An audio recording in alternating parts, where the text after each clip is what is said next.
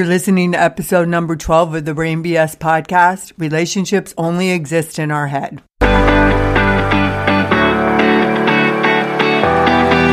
Welcome to the Brain BS podcast, where you will learn how to recognize when the BS detector in your brain is sounding off and how to use that knowledge to get what you want out of life. Now, here is your host, certified life coach from the Life Coach School and podcast newbie extraordinaire, Maureen Kafka. Hello, and welcome back to the podcast. Happy to be here. Uh, it's a Monday. I thought we were in spring or getting pretty darn close, but now we have a forecast for snow. And yes, I know. I always tell my husband, you know, it's going to snow in March, so why do you act like it's not going to every year? And that's probably because I needed to hear that myself. so, um, yeah, it's pretty gray and dreary. It's cold and windy, and we could get up to five inches of snow in the area, which honestly does bring up some brain BS when you were ready for being outside, sweaters instead of jackets. You know, I always just, I do this to myself every year. I always get caught up in it. But I guess I don't have to make it a problem. So, uh, another little bit of brain BS that has come up is this whole idea of returning to normalcy after COVID. So I have so many thoughts about that and experiencing some kind of weird emotions and stuff that I didn't expect. So I actually decided to do a podcast episode on that. So it's, um, that'll be coming in a couple weeks, I think. I don't know. I get confused because I record these podcast episodes in advance. And unless I go back and I actually look, I don't know exactly when they're coming out. And then when somebody tells me that they think something's funny on it or they liked it, I never know what they're talking about or what episode. So just letting you know, that's what it's like when a 57 year old does a podcast. At least this 57 year old. I definitely cannot speak for every 57 year old out there. So, okay, well, let's um, get to the topic of the podcast today, which is that relationships only exist in our head. Now, I love learning about relationships and the thought work that's involved with them and talking about them. And I could all the time. And, um, yep, my sister told me that too. when I talked to her this week, she's like, podcasting is perfect for you because you love to talk. And I do. I absolutely love talking about this stuff. And it's because it's so valuable and it's helped me in so many ways that I'm passionate about passing it on to other people. But the thing with relationships is there's a million different uh, facets to them. So I can't possibly cover everything about relationships in a 20 minute podcast. So I decided to narrow it down to three things. First, the concept that relationships only exist in our head. Second, we can actually change a relationship with someone without them being aware of it totally by ourselves. And third, we continue to have relationship with loved ones even after they die. So this is pretty amazing because we have the power to control how we feel about other people regardless of what they do to us, the current situation, or if they're even alive. So let's start with the first point, and that's that relationships only exist in our head. This is a pretty wild concept if you never heard of it before or, um, you know, wrapped your head around it, but it's actually totally true. The only way we have relationships is by the way we're thinking, and our thoughts generate our feelings that lead to actions that we take with that person, and then it gives us the result of our relationship the other person that's in the relationship with us, they have their own thoughts, feelings, and actions that generate the results that they get. Typically, when two people are having a similar experience and it's compatible and they see benefits in it, they consider that to be a good relationship. Typically, when people are not on the same page and they're in disagreement or they're both unhappy, and they don't like the way they feel about the other person, that's what we would normally call a relationship that's not good for us anymore. But regardless, there isn't a relationship that exists outside of two human brains. We can't go out and touch it. We can't see it. We can't call it inside to come and have dinner. A relationship is just a mental construct in our head. So that means if thoughts are optional and we can create the results we want in our life, we can also create the relationships that we want. This includes a relationship with ourselves. That's pretty amazing. That means you can decide how you want to think about yourself at any given time, no matter what's going on or what you're doing, and you can choose to love yourself. You can choose to think you're amazing and that you're a great person and that you're doing your very best and that you deserve all the joy that comes from having your own back and really loving yourself. You can also do this with other people, which brings me to the second point, and that is that we can change relationships that we have with other people without them even being aware of it.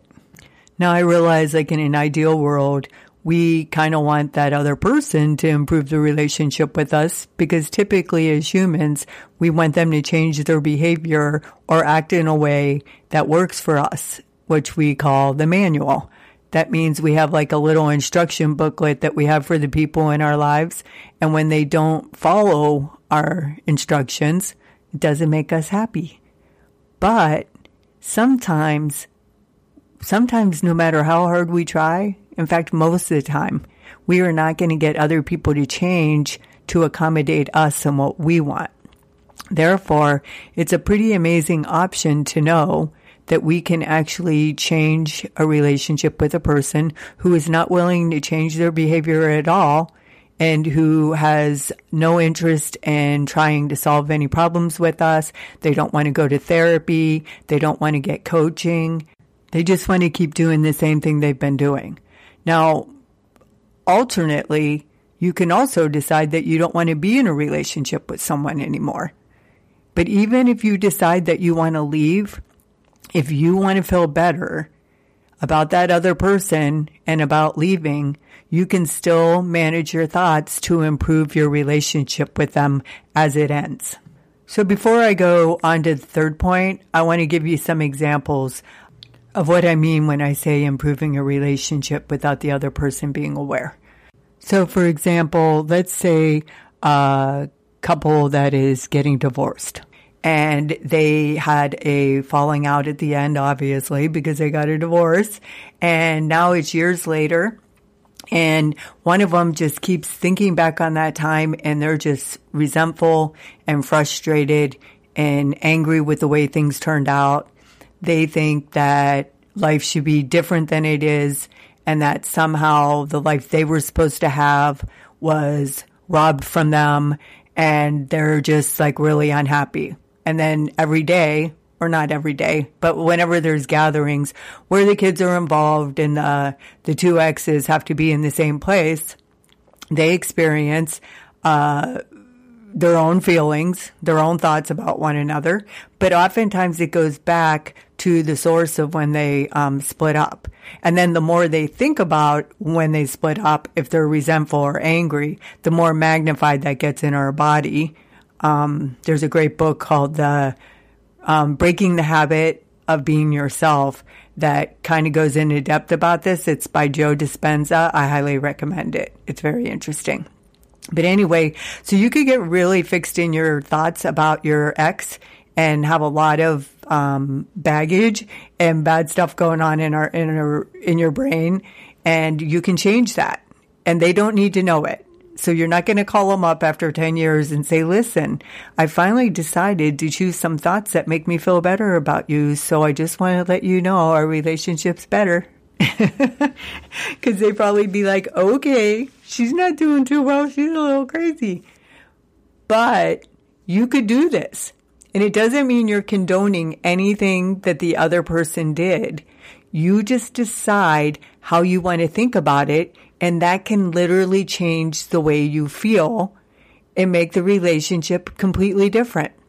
And there is no time frame for when you can do this or not do it. It's not linear. It's, it's all about the present moment and you get to decide now what you want to make it mean that you got a divorce in the first place.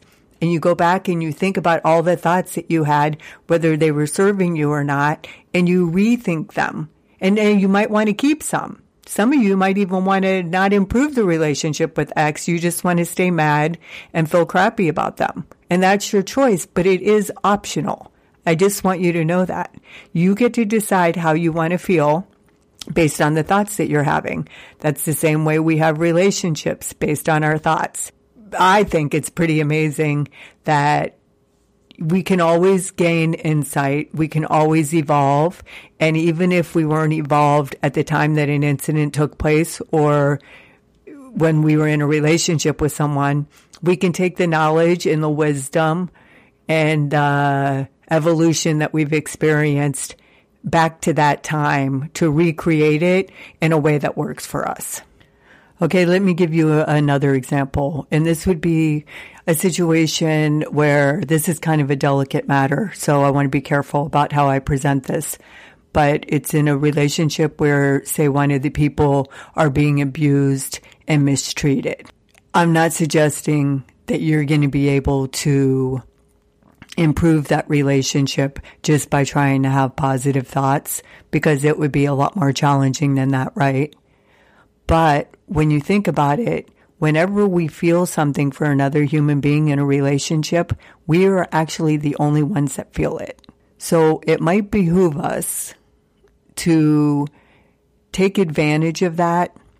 And when we have been in a relationship where we were disempowered and we were the victim of somebody who took advantage of us, one of the ways that we can take our power back is to actually choose unconditional love for that person and find a way to tap into that. Obviously, with not also condoning their behavior because we're never going to condone that. Does that make sense? Because if we continue to feel horrible about that person or we hate them or we feel shame related to them or whatever the feelings that we have, why, why not get rid of those feelings. It doesn't have anything to do with them. It only has to do with us and the fact that we deserve to have a life full of love and light and not darkness and pain. So if there's a way to do that by the way we're thinking, then I say go for it. On a lighter note, you can use these same principles um, with your spouse when they're getting on your nerves and they're not doing what you want them to do you can have weeks in a marriage where that person might be getting on your nerves. Not that this has ever happened in my marriage. of course not. Uh, Bob might be listening to this, but you go through those periods of time where a relationship is not as good as it is at others. And I guarantee you, if you start paying attention to those brains of yours, you're going to realize it's because of the way you're thinking about your spouse. So now that I've sold you on this idea, you're probably wondering how how to go about doing it. So whenever you decide to change the way you're thinking about your spouse or partner or teacher or boss or whoever it might be, you have to actually believe the thought in your body. You can't make it up. You're you're either going to experience that feeling or you're not. So if you have really negative feelings, you might not go to positive right away. You might shoot for neutral. For instance, if I'm thinking, oh my God, what a freaking jerk, and I'm completely annoyed, in the next second, if I say, but I love him unconditionally, and I'm not really feeling it in my body, I'm still going to be annoyed and thinking he's a jerk. So you have to actually, so in that case, I might say something like, no matter how much he acts like a jerk, I love him unconditionally which will take me out of being annoyed and take me more to a place where I'm accepting and determined, maybe, or committed. I guarantee you that's going to generate different actions and a different result if I approach the relationship with commitment, determination, or acceptance, and rather than annoyance, irritability, and judgment. This is really good information for all of you. you can start implementing this in your daily life. And I would love to hear in the Brain BS group, um, my my Facebook group, I would love to hear how this has improved your relationships. So please fill me in. Okay, so now let's go to the third point. And this might be my favorite point about this podcast episode is that we continue to have relationship with loved ones after they die and we can continue to repair those relationships. We could do whatever we want with those relationships because as I said, it's all about the way we're thinking about the person who died. So I'm going to share a story here, which is, um, actually pretty interesting when it comes to relationships because my mom died, uh, I think about 15 years ago and I was very devoted to her and she was in Ohio at the time and I was in Illinois and I went back and forth and it was a huge priority in my life to be there um, with my family to help take care of my mom. And I had a good relationship with her the whole time she was alive. But then my relationship changed when she died because I never lost anyone before and did not at the time realize that thoughts are optional. I beat myself up for every tiny little thing that I did not do for my mom. And one of the biggest things, one of the biggest memories that I had that haunted me for a long time until I, I learned better was that when people are at the end of their lives and they're getting ready to die, they do a thing called posturing.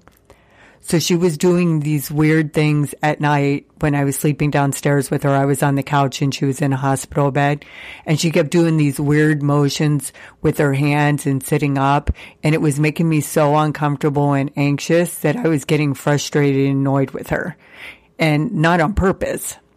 It just was watching her in any kind of discomfort or pain was heart wrenching for me because at the time I did not know how to experience uncomfortable emotions the way I know how to do that now.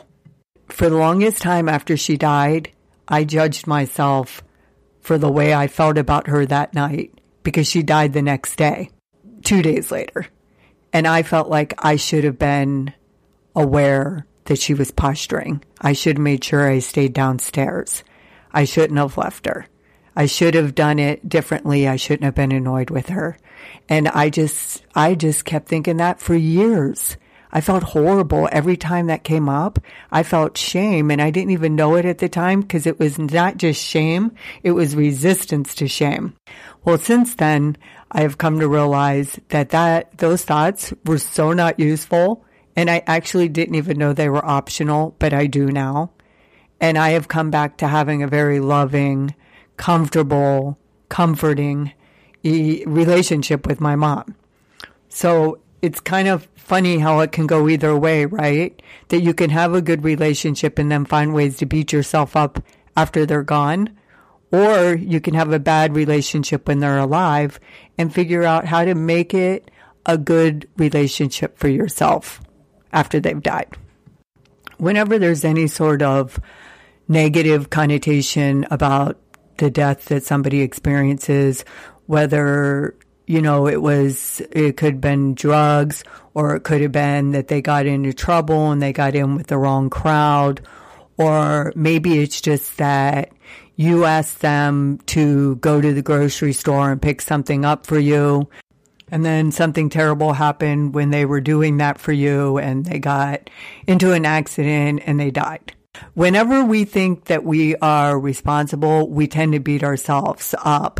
And then any opportunity that we have to repair that relationship is lost because we're so immersed in regret and wishing things were different and rejecting the reality of the situation that that loved one is gone.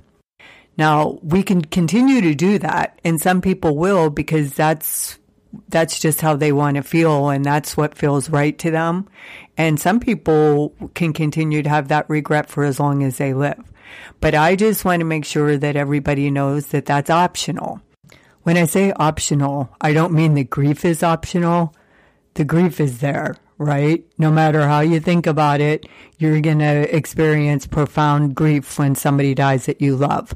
What I'm suggesting is we don't have to add regret judgment, and the rejection of reality to the mix, which is going to magnify the pain even more.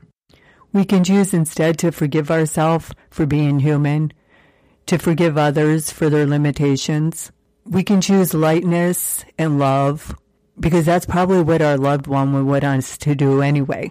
And since we're the only ones that can feel any of the emotions related to the thoughts that we're having, why not choose that? Why not choose what makes you feel better? And if you do choose not to make you feel better, then you're going to want to ask yourself why. As humans with brains, we tend to like to make things overcomplicated and cause ourselves a little bit of suffering. But really, it's pretty simple. Relationships exist in our heads. We can change them on our own and we could do it at any time, even if the person that we were in a relationship with is not even alive anymore. This is amazing to know. This can change your life. You can go back throughout your entire lifetime, look at all your relationships and decide how you want to look at them now in the present moment that will work better for you than the way you were looking at them before. Choose your thoughts on purpose. If you like what you heard here today, please subscribe to my podcast and give me a quick review and a rating of five so I can get the word out there. I also invite you to go to my website, www.thebrainbs.com, to subscribe to my emails and my newsletter. You can also check out my individual and group coaching options. Remember, the only thing standing between you and the life you want is your brain BS.